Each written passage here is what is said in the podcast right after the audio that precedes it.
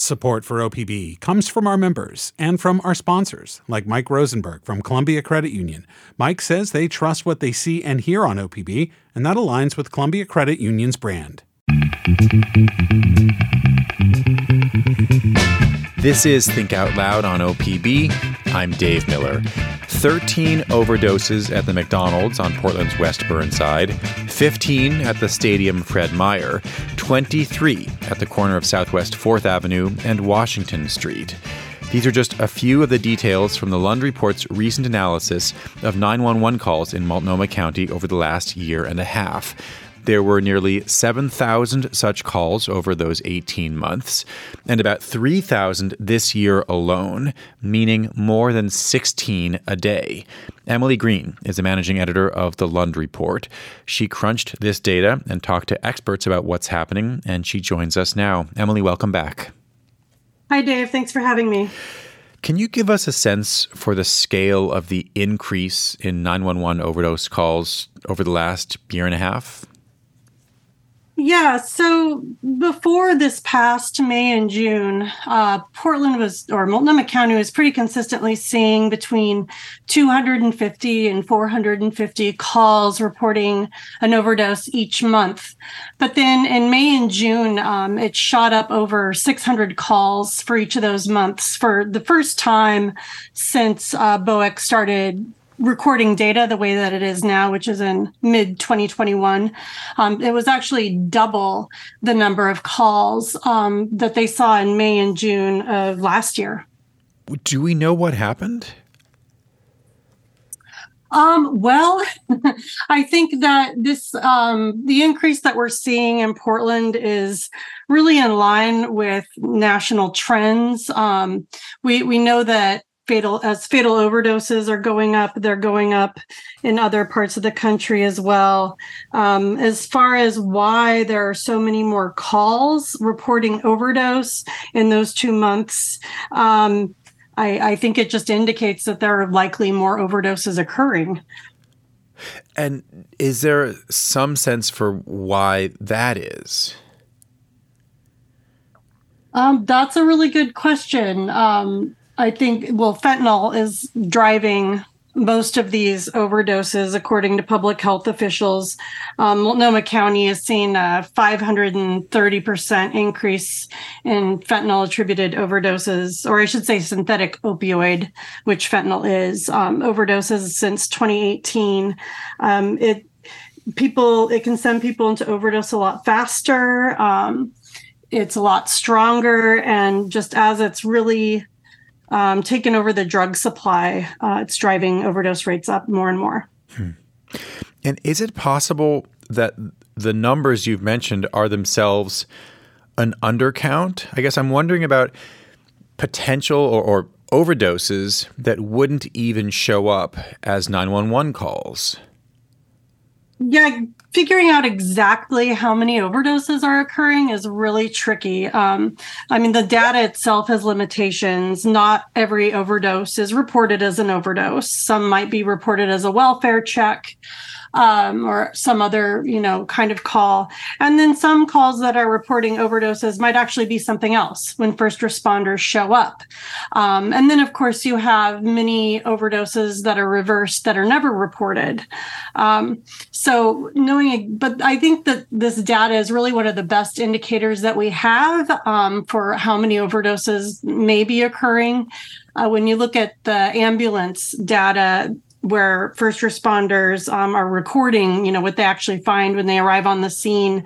Um, half the time they arrive, uh, one paramedic told me uh, the overdose has already been reversed by a, a, bystander, so they might not record that as an overdose response in their tracking system. Um, they also, you know, how different paramedics record things can vary. So um, this call data is probably the best measure of just the geographic spread of the overdoses that we're seeing, which is, you know, all across the county and just about every neighborhood um, and and just the sheer volume i mean there are some locations that have you know more than 20 reports of overdose just to that location in the last 18 months hmm. just to be clear when you're talking about um, reversed overdoses meaning that that somebody a bystander or paramedics would be administering naloxone. Um, Narcan uh, to reverse the effects of the overdose. So, so turning to the geography here that, that you were just mentioning, I'm curious what stands out to you in the patterns of reported overdoses. Well, you know, some of the clustering isn't too surprising. You see a lot around the, you know, open fentanyl market that Willamette Week did a lot of reporting on, on 4th and Washington, and you see a lot in Old Town. But I think what's really striking about the data is that um, about half of the calls are made to public spaces. Um, so, you know, while there's a fentanyl trends in just about every state. You know, what's I think maybe more unique to Portland is just the rate at which it's happening outside, you know, in highly visible areas, calls to businesses, street corners, parks, sidewalks, um, really made up a lot of the data. That's an interesting point. So that because you noted at the beginning that Portland is not necessarily an outlier in terms of uh, overdose rates, but it may be that we are more of an outlier in terms of just how public this is as as our version of a national emergency. Yeah, I mean, in Portland and other places where housing costs are high and rental vacancy rates are low, drug use and overdoses are happening out in the open in public spaces because so many people have kind of been musical chaired out of the housing market um, of course, Measure 110 took away some incentive to hide, you know, behind a bush or a building. So I think in places like Portland, it might be easier to encounter this right out in the open. But it's important to note that states that have much lower rates of homelessness, um, such as like West Virginia or Pennsylvania, um, actually have, you know, drug overdose fatality rates that are actually a lot higher than Oregon. So while our situation might be more visible, it's certainly not you know an isolated occurrence here. It's important that you just use the word uh, drug over- overdose fatality rates. Does the data that we're talking about here, that comes from your digging into 911 calls, does it include details about the outcome of these overdoses? I mean, specifically, you know, the percentage that are fatal. Um, the call data does not. I mean, the vast majority of these are non-fatal, and I think we um, hear a lot about um, fatal overdose numbers, right? When we're, you know, hearing about overdoses in news reports, um, and I think they're still working through all the caseloads from last year, uh, the county medical examiner, but they've so far confirmed 330 four overdose deaths in Multnomah County last year, but that number is likely to go up as they work through the the backload of cases. Um, but you know, just just like you know, we we think about the human toll of overdose fatalities, right? But a lot of these non-fatal overdoses come with a really substantial cost as well. I mean, um, oftentimes an overdose can cut off oxygen to the brain, which can result in long-term cognitive impairment, trouble processing, um, anxiety, depression, um, are some of the effects according to public health officials. And you also have the cost of um, first response. Um, every one of these dots on this map represent a you know fire and ambulance response that when police are available are accompanied you know by police as well. So there's a cost to taxpayers and a strain on the system here as well. Hmm.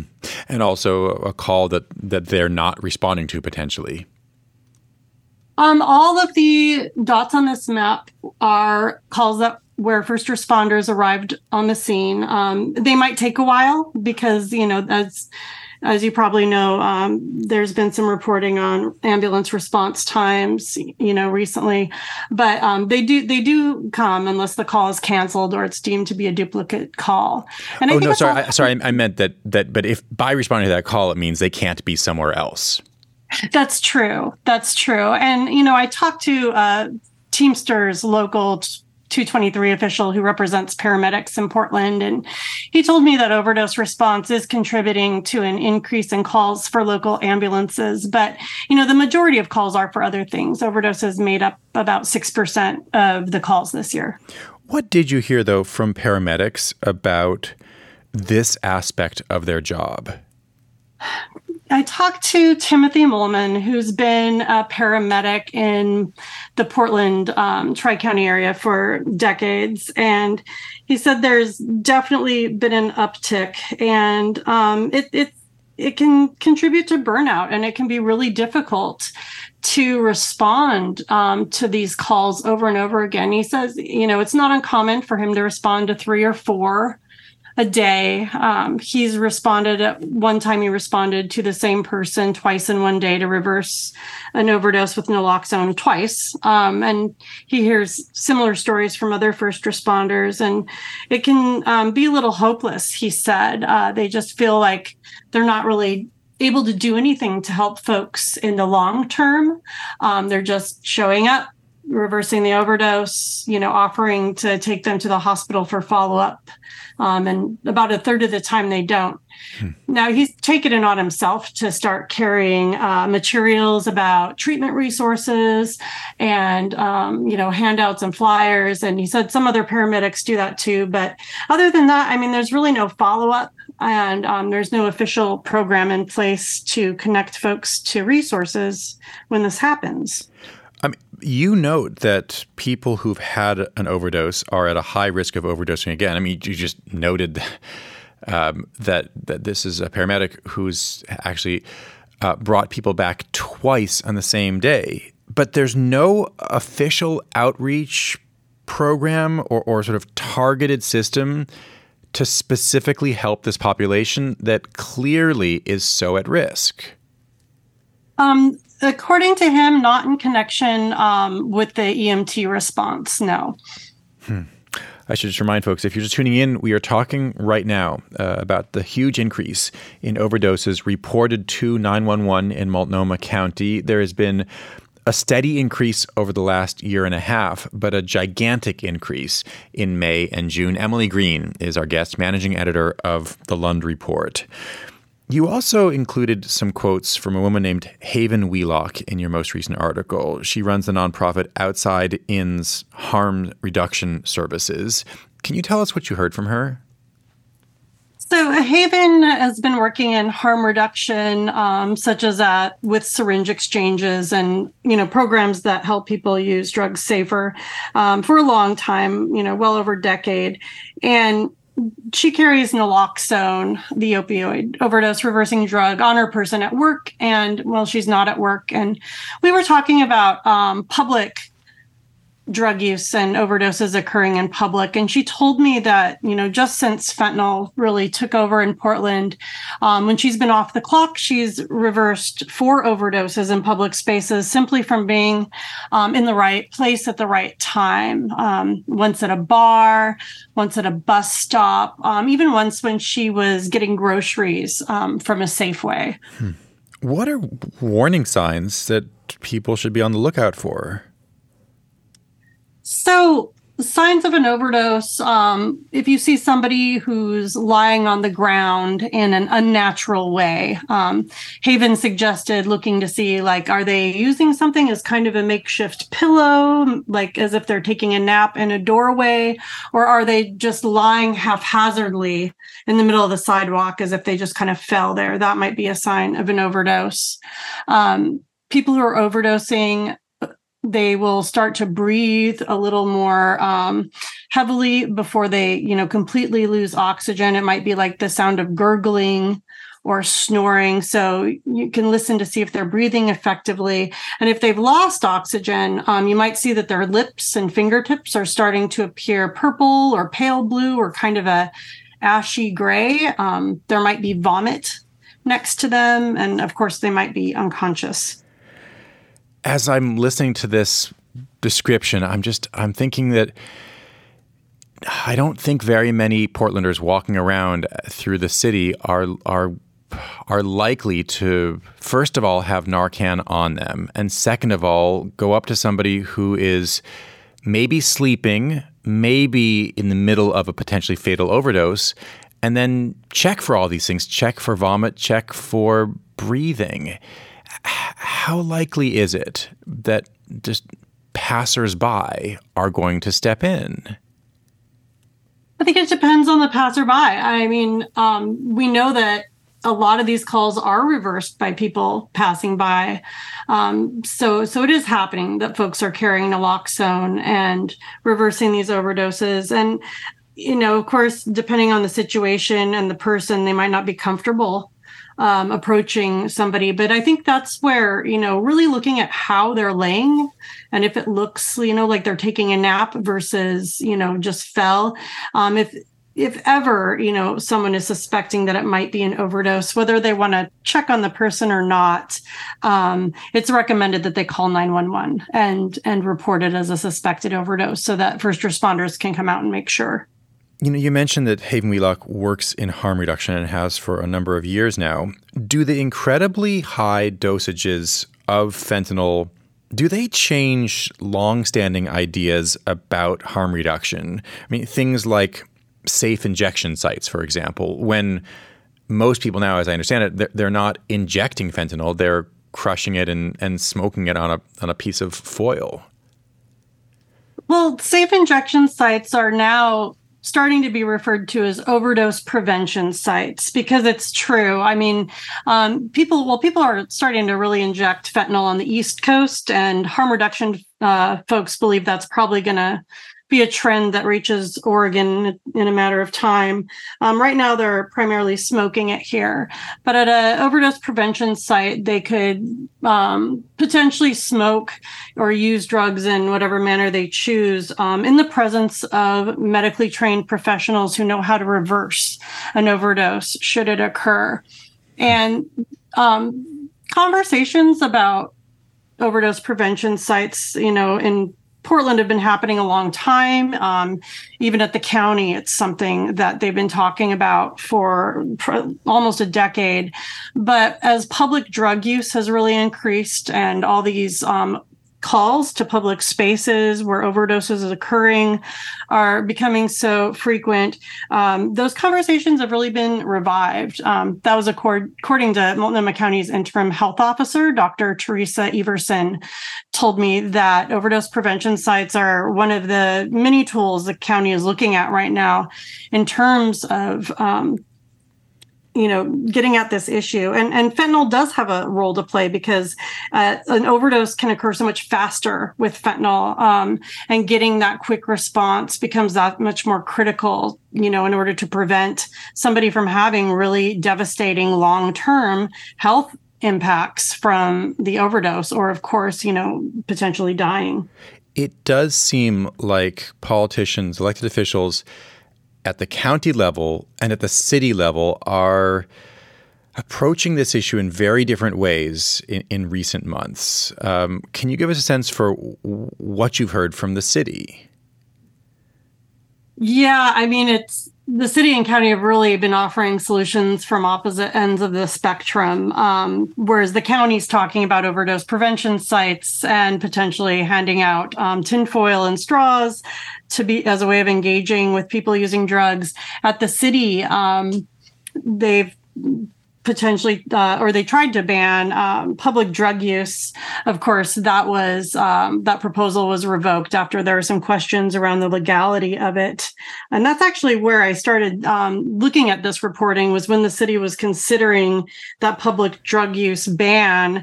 Um, I was talking to harm reduction um, officials and officials at the county just about, you know, what would that mean for all of these overdoses that are occurring in public spaces if um, we were to recriminalize drugs or ban public drug use. And of course, what that would do is just uh, push people kind of into hiding, they said. And then there'd be a lot less chance of somebody being able to see that overdose when it's occurring and calling 911 or responding with Narcan. Before we say goodbye, I just want to ask you about this recent burst of national coverage that's focused on Portland, uh, Oregon as a whole, and, and Measure 110, where, where, voters decriminalize drugs in the state.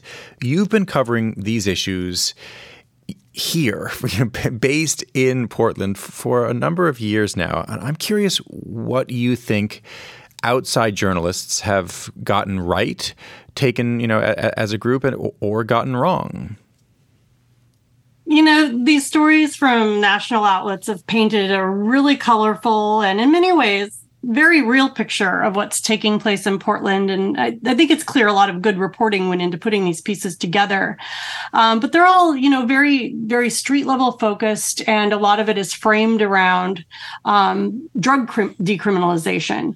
Um, I think it's a human nature to want to point a finger somewhere to find an answer to what has caused what we're seeing on our streets. And I think it's intuitive to a lot of people to kind of point to measure 110. Um, but to see what's really happening, I think you need to pull back from the kind of microcosm of events taking place on the street level and, you know, look at Oregon both in the context of what was happening here before we decriminalized drugs and then also in the national context. Um, and I spoke a little bit about this earlier, but, you know, we are in line with national trends here. You know, fentanyl isn't an Oregon problem. It's um, it might be a little more public here, but I mean, before voters decriminalized drugs with Measure 110 in 2020, we had a long failing behavioral health system, treatment that was hard to access, um, issues with um, chronic street homelessness. So it kind of created a perfect storm, but it's it's not unlike what you're seeing in other um, places that have taken a more um, less criminalization approach to drugs and where you also see high rent and low vacancy like San Francisco, Seattle. Um, it's Portland, you know, it's very visible here, but it doesn't mean it's not happening in a lot of other places. Emily, thanks very much for joining us. Thanks for having me, Dave. Emily Green is the managing editor of the Lund Report. Think Out Loud and all of OPB's reporting in our communities are made possible by the support of our members. Do your part to help make it happen. Become a sustaining member now at opb.org/pod.